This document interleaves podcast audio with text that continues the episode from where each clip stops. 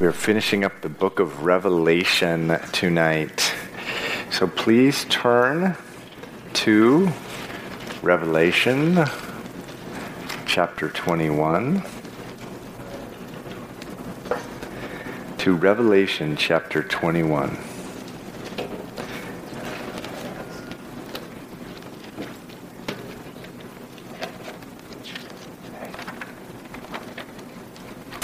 Let us pray before we begin. Father, we just thank you uh, for your word. We thank you for the deep work that it does in our lives. And we thank you for this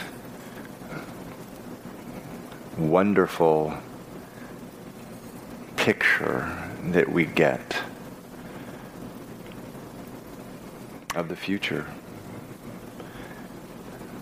And just that assurance that everything ends well.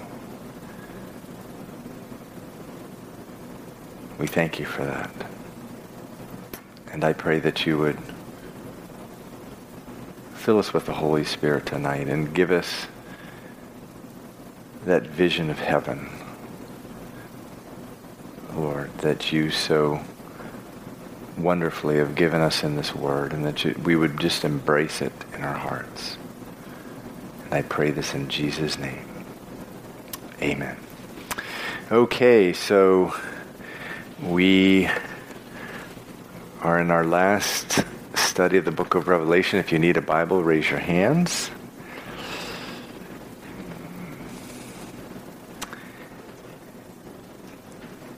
I do I tell you what, I, I want to give thanks to a couple people, including uh, my mentor, Damian Kyle. I've been tracking his teachings throughout this book. It's not something I typically do, but man, you take a wrong left or a long right in the book of Revelation, and you are down a deep abyss. And I've been using him and John Walvoord. He's a former president of Dallas Theological Seminary. His he wrote really the, in my opinion, the the standard work, I will call it that, on the Book of Revelation. The best the best material I think comes from him. So we are in picking up in verse nine, but.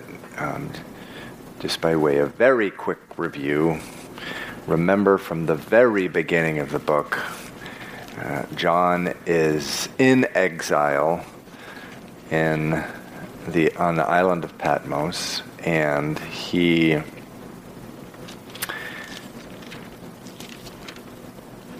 has an encounter with Jesus. And Jesus tells him to uh, this vision says, I'm going to give you a vision. I want you to write these things down. And the things that I want you to uh, write down are things which you have seen. And that includes what he had seen up to that point just from Jesus himself on the island of Patmos. For example, when he first saw Jesus, uh, it says that um, he saw him and uh, Jesus says, I am the Alpha and the Omega, the first and the last. So he, he, he writes that out. In verse 19, he continues, write the things that you have seen, the things which are. So chapters 2 and 3 are about the state of the church. And then the things which take place after this, meaning taking place after the, you could say, the church age. Because chapters 2 and 3 apply as much today to the church as they did to the church then in 90 AD. Sean, could we have the timeline of Jesus' uh, return up here? So the things which are, which would include the present church age, but when he says in verse 19 in chapter 1, and also write down the things which will take place after this. That means after the church has been taken up, raptured. and the middle chapters of the book of Revelation um, are about the seven year tribulation period. There are a series of final judgments. The judgments are not only righteous and punitive in nature, but they are also uh, God's plea to the, to the earth to repent. And to the very last few verses of this book, we'll see this tonight. The Lord wants people to repent. He desires that everyone be saved. And and uh, the bible says and and that's his desire that's his heart that's what he wants. Um, but uh, there's a series of judgments uh, there and uh, then in uh, chapter 17 i mean rather in chapter 19 you have the return of christ right there in the bottom right hand side, and a description of the millennial reign of Christ. And then in uh, chapter 20, we began this last week, uh, the, there will be a new heavens and a new earth. Chapter 21, verse 1 says, Then I saw a new heavens and a new earth. So the millennial reign of Christ will take place sort of uh, on, the earth as we know it, although there are going to be some geographical changes prior to the millennial reign. We uh, read about uh, those, but the new heaven and the earth is going to be a whole new deal, a whole new thing. We're going to read about that tonight. Verse 9 says Then one of the seven angels who had seven bowls filled with the last pl- seven last plagues, that remember that there was a series of judgments, the seven seals, the seven trumpets, the seven bowls. This was the angels who had the seven bowls and had poured out the judgments on earth. Well, he shows up uh, in, on the scene again and John sees him, he came to me and talked with me, saying, Come, and I will show you the bride, the Lamb's wife. Now, there is a bride referred to in the Old Testament as Israel. There's a bride referred to in the New Testament, which is the church. But the, this bride is going to be all believers uh, in the history of God's uh, dealings with his people. That's who the bride is. And it says in verse 10 He carried me away in the Spirit to a great and high mountain and showed me the great city, the holy Jerusalem, descending out of heaven from God. And so there is a question of whether this great city that descends actually hits the earth. I guess there's some people who think it's suspended right above the earth. Uh, but people will have access to this who are are participating. That includes you, God willing, if you've accepted Jesus Christ. This new city, verse 11 uh, says, has the new, rather, has the glory of God.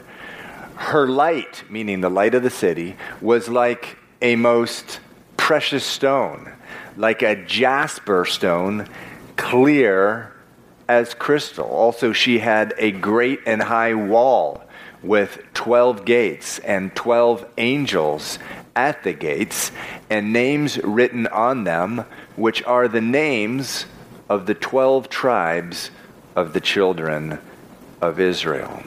And so, this great city, it's called the bride. And it's, it's called the bride not because of the incredible foundation and the walls and the streets which we're about to uh, read about, but because you're there. That's how much God loves you. It's because you're there. Just like the church. Church is not a building, it's the people in the building. And God so loves you uh, that he, he calls this new city, heaven, he calls it actually the bride because you will be there with him. And uh, I just think again of the Song of Solomon, which we were in a number of years back, where at the you know there's the Shulamite woman and there's Solomon who represents the woman represents uh, God's people and Solomon represents uh, Jesus Christ. And throughout the Bible, we see this in Ephesians chapter 5. Uh, the, the, the, the, groom is God or Jesus. The, the bride is God's people. In the New Testament, it's actually the church.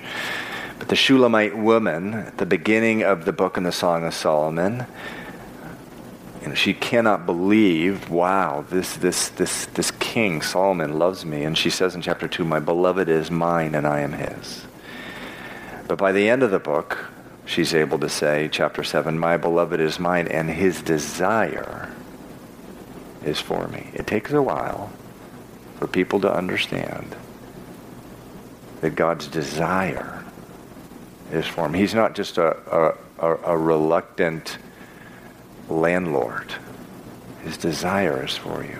And, that, and that's why uh, Jerusalem here, the holy, the new city, the great city, the new Jerusalem, it's descending out of the heaven from God, is, is, is called the, the bride. And it says the gates have the names on them, the 12 gates and the 12 tribes of the children of Israel. That's uh, interesting that um, the new heavens and, and earth, there's an, an, acknowledgement of the Old Testament saints, those who had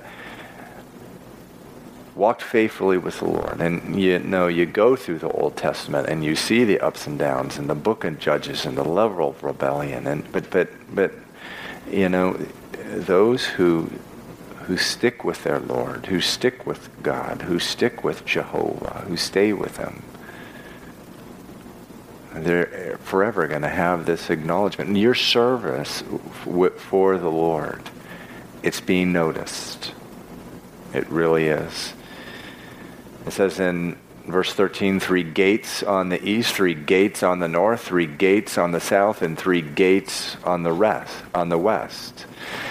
It says now that the wall of the city had 12 foundations, and on them were the names of the 12 apostles of the Lamb. Now, this confuses me a little. Why, you know, why, why honor men, you know, in the new heaven? So why, why is that? That's a little strange to me. Um, well, it's a little less strange when you go back through um, the New Testament and really see what these guys went through. Just how they were despised.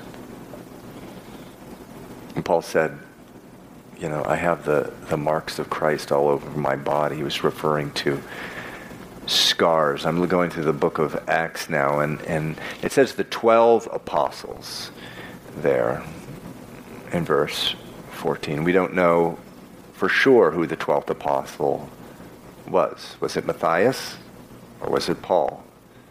commentators disagree on that particular issue.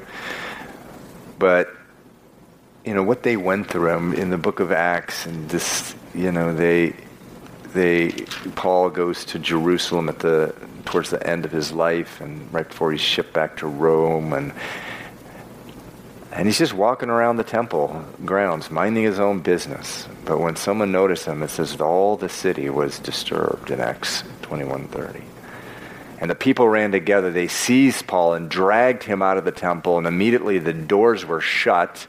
And, and the soldiers had to come in, verse 32. So, and the, when they did, they stopped beating Paul. Um, and they literally had to, the soldiers, verse 35 of Acts 21 says, they had to carry him out. Carry him out because of the violence of the mob, for the multitude of the people followed after, crying, Away with him. And then he convinces the, the Roman commander to speak to the crowd, but you know, when he gets to the place in speaking to the crowd where Jesus tells him, Depart, for I will send you uh, far from here to the Gentiles, says they listened to him until that word.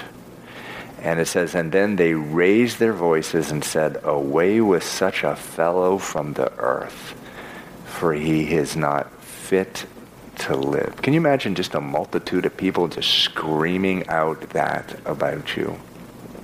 And so the testimony is, is, is so pure, it's so good, that it, it, it's so precious to God it, that there will be a mark of it Really, in the new heavens. Uh, this is a remarkable thing, actually. Verse 15 of chapter 21 of Revelation, and he who talked with me, this angel, had a golden reed to measure the city, its gates and its walls. The city is laid out as a square. Its length is as great as its breadth.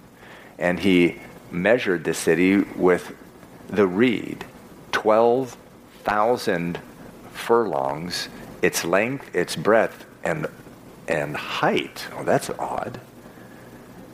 This, this is like a cube, this city. It not only has a, a length and a width, it goes up too. 12,000 furlongs on each side. 12,000 furlongs, that's 1,400 miles. That's three quarters of the size of the continental United States. So you go east coast to Colorado, you go from Maine down to Georgia. That's how big it is. The big place, but it's like a cube. Verse 17 says, Then he measures its wall 140 cubits, according to the measure of a man, that is, of an angel, meaning 216 feet thick. Now, here's what's amazing. The, it says the construction of its wall was of jasper, and the city was pure gold, like clear glass. Now, notice it says um, like clear glass. It says in verse 11, like jasper. And so he's just using words to try to describe what he is seeing. But what he is seeing is just beyond description beautiful. So much so, he's more or less going to pass out after he finishes seeing this. We'll, we'll see that at the end. He, he put it this way: he loses his mind. But um, just the, the, the beauty here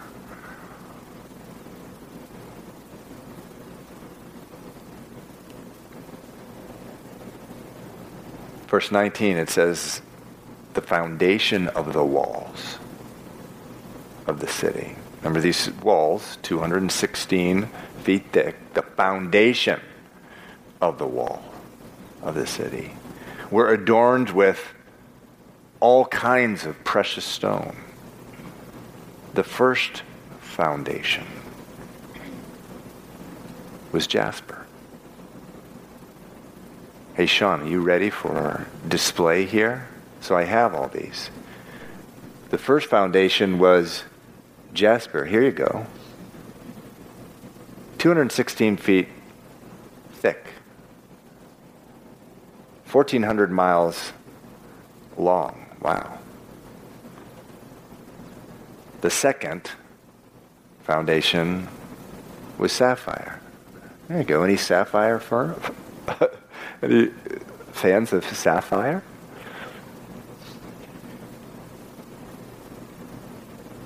The third, is it Chalcedony? Ooh. Could be, it's like Chaldeans and Chaldeans. Who knows what it is? The fourth, emerald. Faith was really excited about this when I told her we'd be doing this. She's back there looking. Emerald. These are the foundation of the walls of the New Jerusalem, the new city, heaven. The fifth, sardonyx. There you go. The sixth, sardius.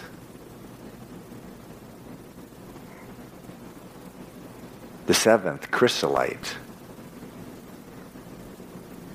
The eighth, beryl. Ah. The ninth, topaz. The tenth, chrysoprase. Not sure how to pronounce that, but that's chrysoprase. The eleventh, jacinth. That's really cool. No, but I have an issue. I really like purple. I mean, I do. I mean, what's what's the Lord have against purple? I mean, I I, I, I like Janetta's shirt. I, I, I think it, I, I'm I'm into purple. Well, for all you purple people, The twelfth, amethyst. There it is. You see? Hey? Right there. So this is the walls. They're just the foundation of the wall is just tremendous beauty. Verse um, 21, the 12 gates were 12 pearls. Each individual gate was, gate was one pearl. And the streets of the city was pure gold, like transparent, transparent glass. But I saw no temple in it, for the Lord God Almighty and the Lamb are its temple. It is important to understand that the temple in the Old Testament and the tabernacle was a, sh- a foreshadowing, a shadow. The book of Hebrews says all even all the vessels of ministry are shadow of, of things to come. It was uh, it, it, was were things. The temple was something placed on earth in order to, for God to communicate with us. So much had sin defiled our understanding. There's not going to be a physical structure in the new heavens and the new earth. There's the, the there's uh, the Lord God Almighty, and the Lamb are its temple. The city had no need of the sun or of the moon to shine in it. For the glory of God illuminated the Lamb is its light. And so we'll get to the book of Genesis. That's where we're headed next. And we'll see God created light before he created the sun and the moon. And that causes enemies of the Bible to get very upset. You see, it's, it's all very silly. How can you have plants, which were made before the sun,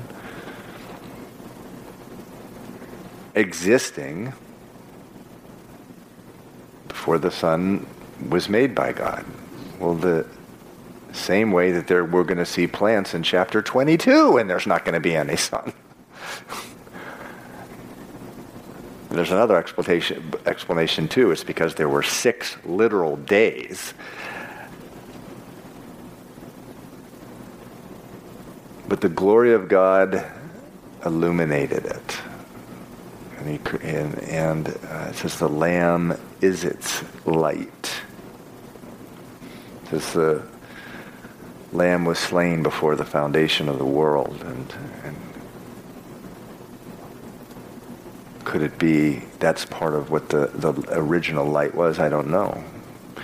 But in verse 24, it says, The nations of those who are saved shall walk in its light.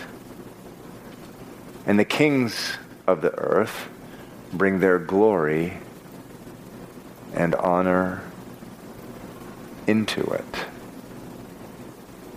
So everything will be brought into the light. In other words, on planet Earth today, when a king has glory, or a businessman, or a rock singer, or whoever, they don't bring their glory into the light. That's, that's the problem. Preachers, oftentimes.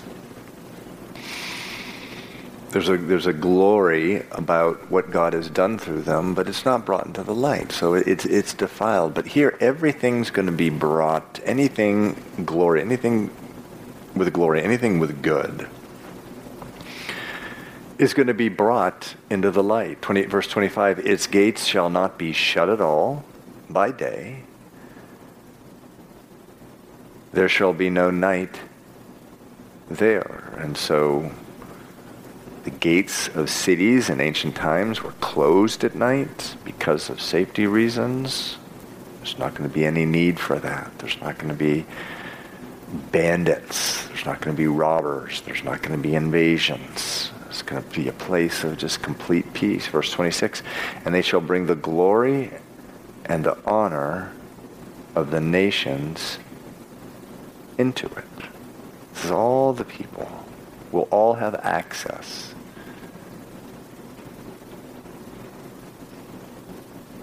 to this new city, this new heavens. Verse 27, but there shall be by no there shall by no means enter into it anything that defiles or cause an, an abomination or a lie, but only those who are written in the Lamb's book of life. We have no idea how much sin has defiled the world. It says nothing that defiles.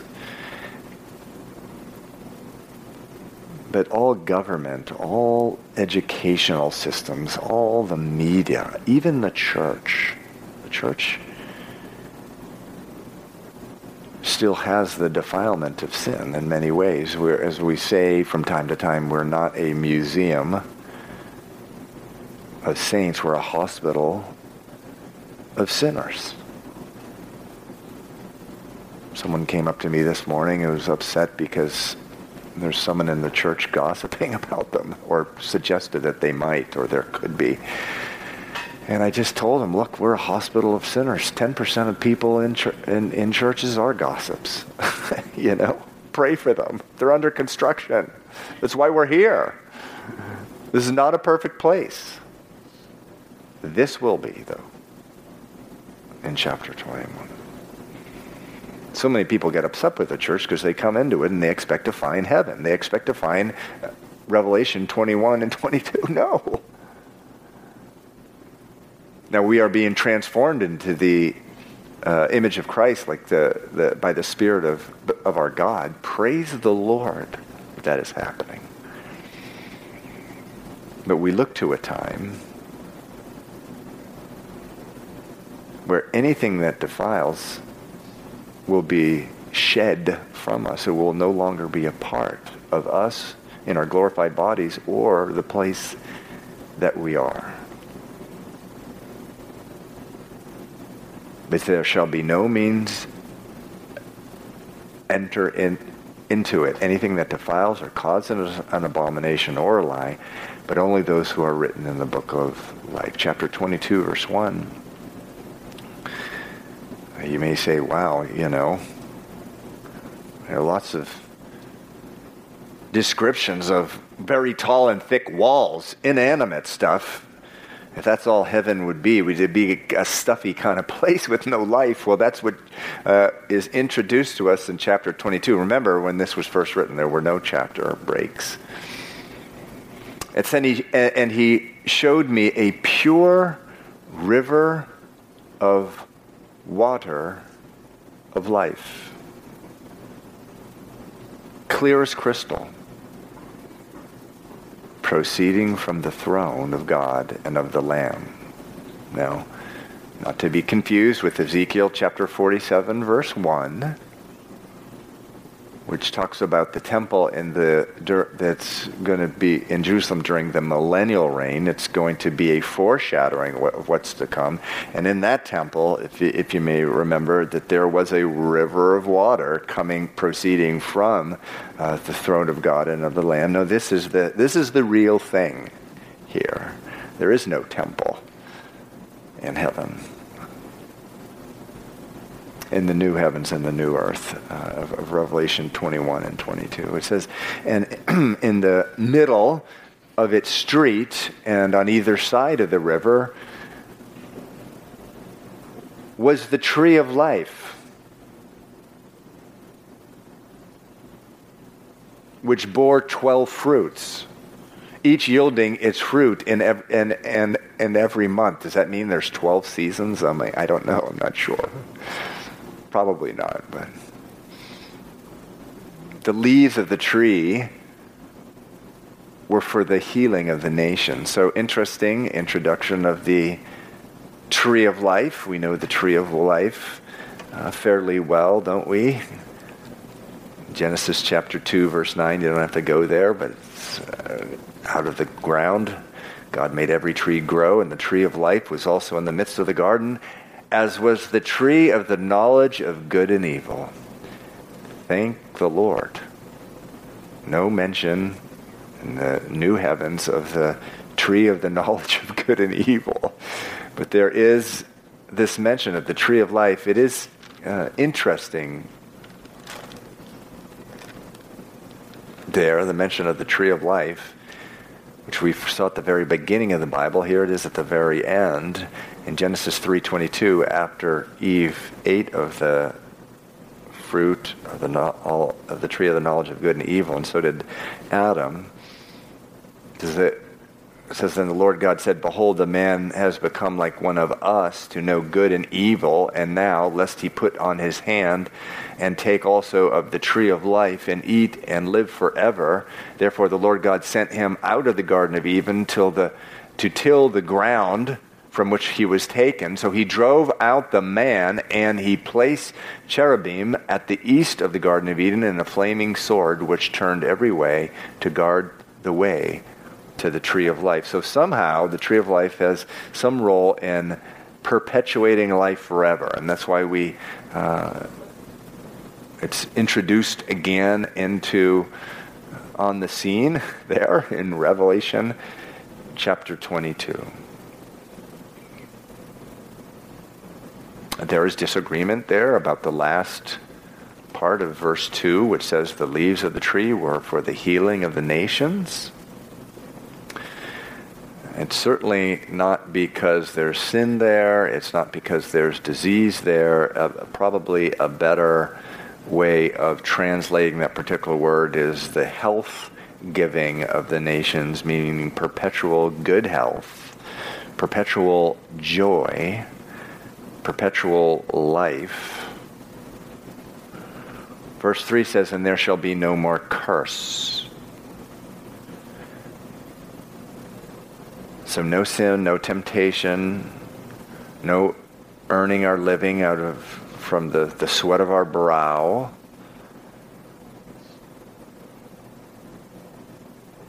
None of that. But the throne of God and of the Lamb shall be in it, and his servants shall serve him.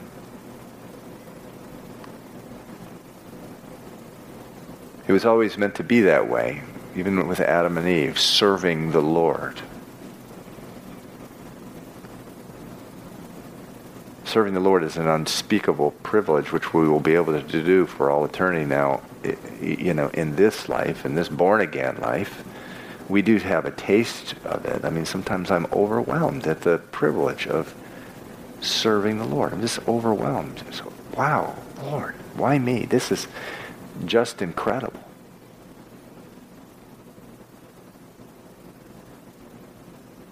But here in this new city, uh, this new heavens, uh, and the new earth, we'll be serving the Lord, and it'll just be a constant joy. We will just be blessed with a constant privilege.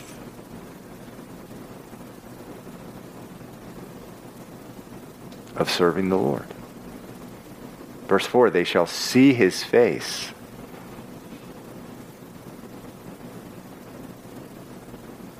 It's a remarkable phrase. They shall see his face. Now, some people actually think that this is referring to God the Father.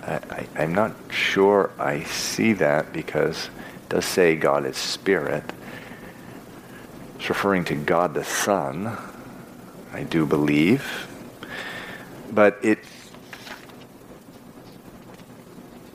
there will never be a need for faith in heaven to exercise faith.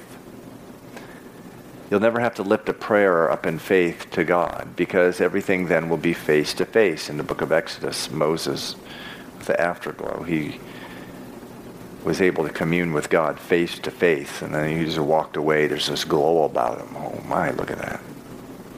Of course, you know, we can have a glow too in a different way, but a very real one when we spend time with the Lord. But this is a literal face to face, and it's going to be.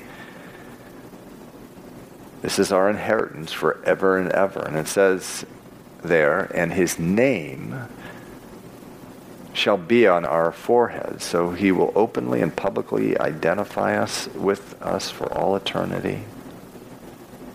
Which he does now, by the way. his seal of salvation is on all of us. Verse 5 There will be no night there. They need no lamp nor light of the sun, for the Lord God gives them light, and they shall reign forever and ever. Verse 6 is an interesting transition because it moves suddenly from this time in the future, this vision that's going to happen at some point in, in the future, which is at least a thousand and seven years from now, which is a thousand millennial reign and a thousand uh, years the tribulation period. If the rapture's tonight, it'll be a thousand seven years. There's a transition between 5 and 6 and in verse 6 all of a sudden it moves the scene moves back to the present to the time which at the time of this writing was 90 AD and it's in the island of Patmos. So we're back from heaven. We're we're now away from the the scene of heaven back to the island of Patmos and there's the island of, of Patmos right there. It's part of Greece at the time, right off of or near Turkey, but um, that's where the scene moves back to. And he's probably like, "Oh man, don't, don't take me away from heaven," you know, this type of thing. But that's what happens, and he's back. It's just him and Jesus, or it's the a rather it's it's probably the rather it's um, it's it's it's him and Jesus and this and, and also I believe an angel. Then he said to me, These words are faithful and true. This is the angel who's been uh, somehow taking him from the future back to the present. And the Lord God of the holy prophets sent his angels to show his servants the things which must uh, shortly take place Uh, take place. But Jesus is still, still with them there on the island of Patmos and says, Behold, I'm, I'm coming quickly. Blessed is he who keeps the words of the prophecy of this book.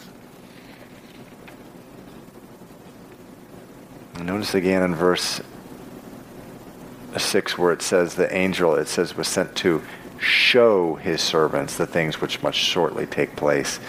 And we'll see um, a couple times here in the closing verses that in verse 10 it says, And he said to me, Do not seal the words of this prophecy. The book of Revelation is not a closed book. It's not a mystery book. It's an open book. It's a book to be read. It's a bo- book to be uh, we're supposed to keep his uh, the words of this book. It says in verse 7, Behold, I'm coming. Blessed is he, is he who keeps the words of the prophecy of this book. Now, it should be striking to you as you read this that, behold, I'm, um, I'm coming quickly three times. Verse 7, verse 12 and verse 20, he mentions that. Behold, I'm coming quickly. We should be living with the anticipation of Jesus' imminent return. And you know, when he says something once, we're supposed to pay attention. When he says something twice, we're really, really sp- supposed to pay attention. But when he says something three times, it's a big deal particularly when it's the last verse, uh, rather the last thing Jesus utters in the Word of God, which it is in verse 20. Verse 8, Now I, John, saw and heard these things, and when I heard and saw, I fell down to uh, worship before the feet of the angel who showed me these things. And so he basically loses his mind. I mean, he leaves the scene of heaven, and once again, he makes the same mistake, and he's worshiping the angel. And the angel says in verse 9, Then he said to me, See that you do not do that. And he's very well aware of what happened with Lucifer. He's like looking around. Whoa, whoa, no, don't you do that. he doesn't want to be cast out of heaven. So um, uh, don't you do that. For I am your fellow servant and of your brethren, the prophets, and of those who keep the words of this book. Worship God.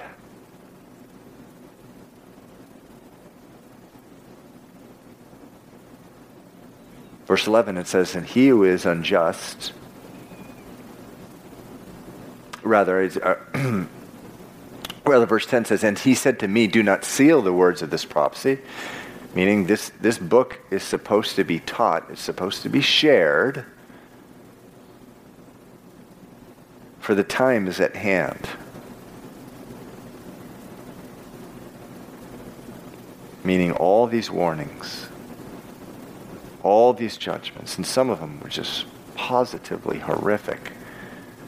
There's, there's, it's, it's, for our good. It's for the good of, of, uh, of the church. It's, it's for the good of those who read it.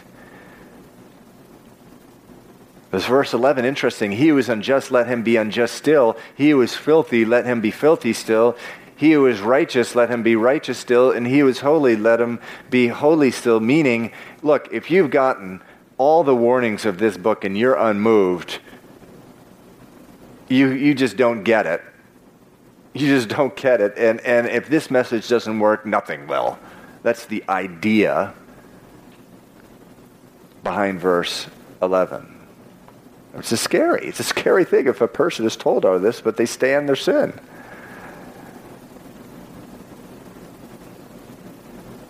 Verse 12 says, Behold, I am coming quickly, and my reward is with me to give to everyone according to his work. I am the Alpha and the Omega, the beginning and the end, the first and the last. Jesus is Jehovah. This is, God calls himself the Alpha and the Omega in the book of Isaiah, the beginning and the end in the book of Isaiah. No question there that speaking of Jehovah, he's He's God. He's Jehovah God there. This is Jesus speaking.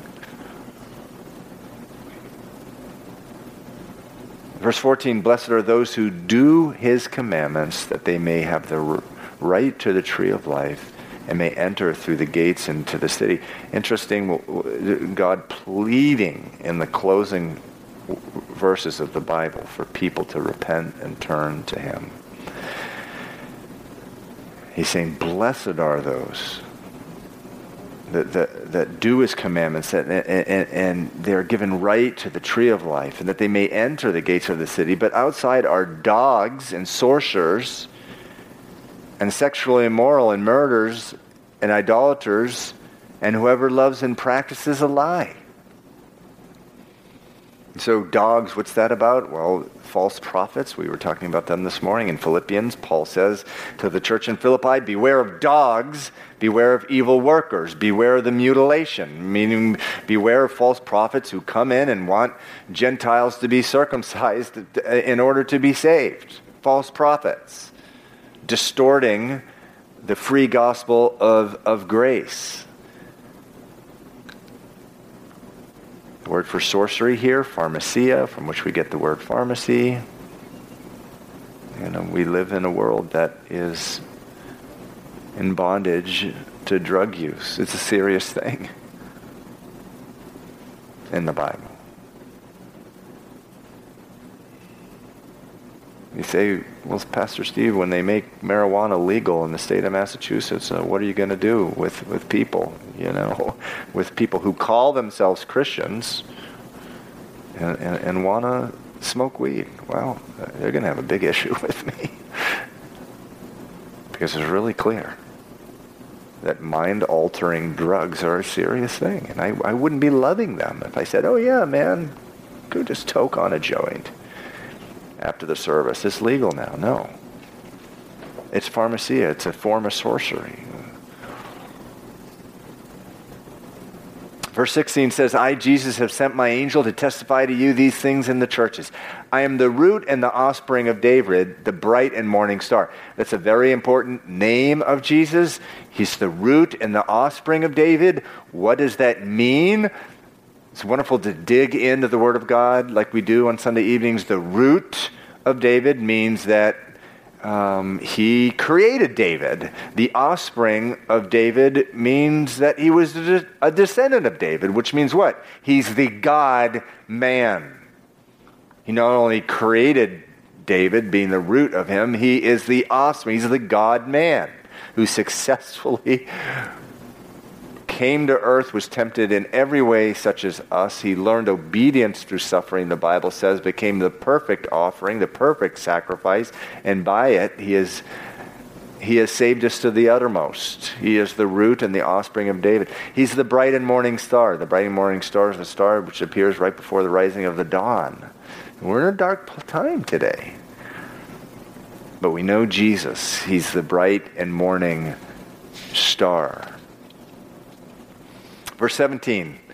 And the Spirit and the bride say, Come. And let him who hears say, Come.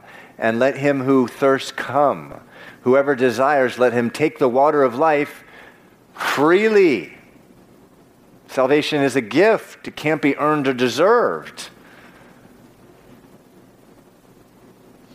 God pleading with the very end of the very end of the Word of God.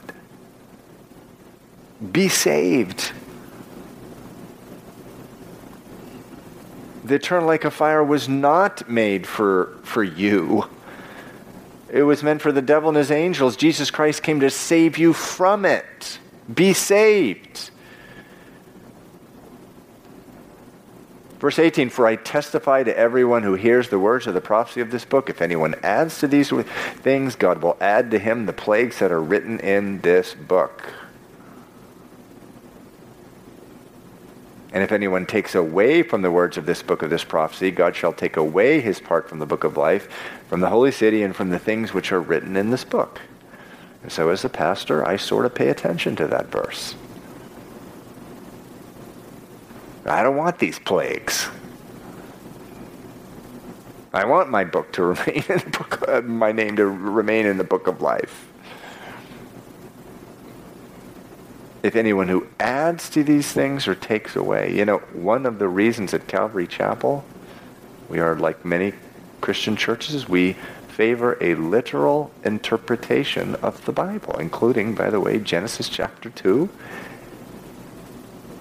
and 3 and I should have started with Genesis chapter 1. But please, I, don't want to get in trouble with any of you. Genesis chapter 1, 2, and 3, as well as the book of, of Revelation, because, I mean, look at these verses. Don't, I mean, they, they have pretty strong warnings for, for taking away from the words of the Bible. And the problem with spiritualizing places in the Bible, like the book of Genesis, is if you're wrong, and they were meant to be taken literally, you're taken away from the Word of God. That's a serious thing. That's a serious thing. And so, while it's definitely true, there are certain places where there's metaphors and certain things are sort of there's a spiritual meaning and not a literal, absolutely is the case. Need to be very careful what we do with those verses. Verse 20 says, He who testifies to these things says, Surely I am coming quickly. So it's not a man who's writing this book, it's God. On Saturday nights, we're doing our evangelism training, common Justin, Bible's a man-made book. Well, this says here in Revelation, it's Jesus who testifies to these things, who's writing these things. He's putting his imprimatur, his fingerprint, his handprint, his seal of ownership on what is being said. Surely I am coming quickly, it says, after he says he. He who testifies to these things uh, says, Surely I'm coming um, quickly. Amen, which means so be it, it is true. Even so, Come, Lord Jesus. May that be the, the cry of our heart. The grace of our Lord Jesus Christ be with you all.